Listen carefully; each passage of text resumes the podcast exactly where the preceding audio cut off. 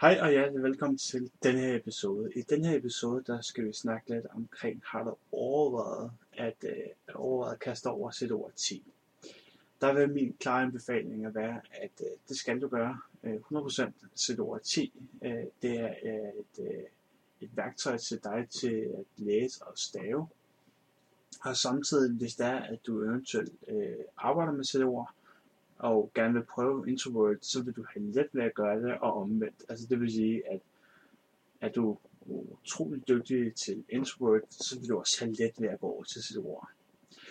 Bemærk, at det er, at du ikke øh, kan bruge sit ord på en Mac overhovedet, medmindre at det er, at din Mac-computer kører både iOS og øh, Windows samtidig men det er ikke noget, jeg vil kaste mig over i at forklare dig i den her podcast, men som udgangspunkt, så kan du ikke bruge sit på en Mac.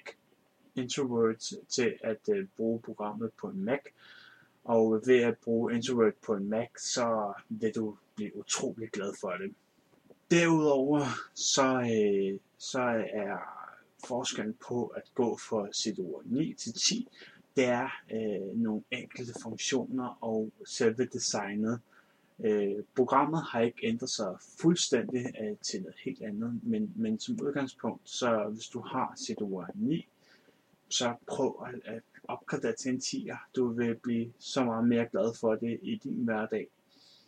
Og øh, så stiller du nok også det spørgsmål, kan du overhovedet bruge øh, til det ord 10, når du ikke er på nettet. Altså for eksempel har skolen taget internetforbindelsen eller et eller andet andet, som der gør, at du ikke kan bruge det, så er mit klart svar, ja, det kan du godt gøre. CD-ord kan godt bruge, når det er, du er på nettet, og når du eventuelt ikke har net på din computer. Det er klart en af de muligheder, øh, at se i forhold til CD-ord eller introvert, at det er, at, at du ikke er begrænset i forhold til introvert. Men øh, prøv at kaste over øh, 10, og øh, så lad mig høre, hvad din holdning eller din mening er om sit 10. Og vi ses næste episode. Hej.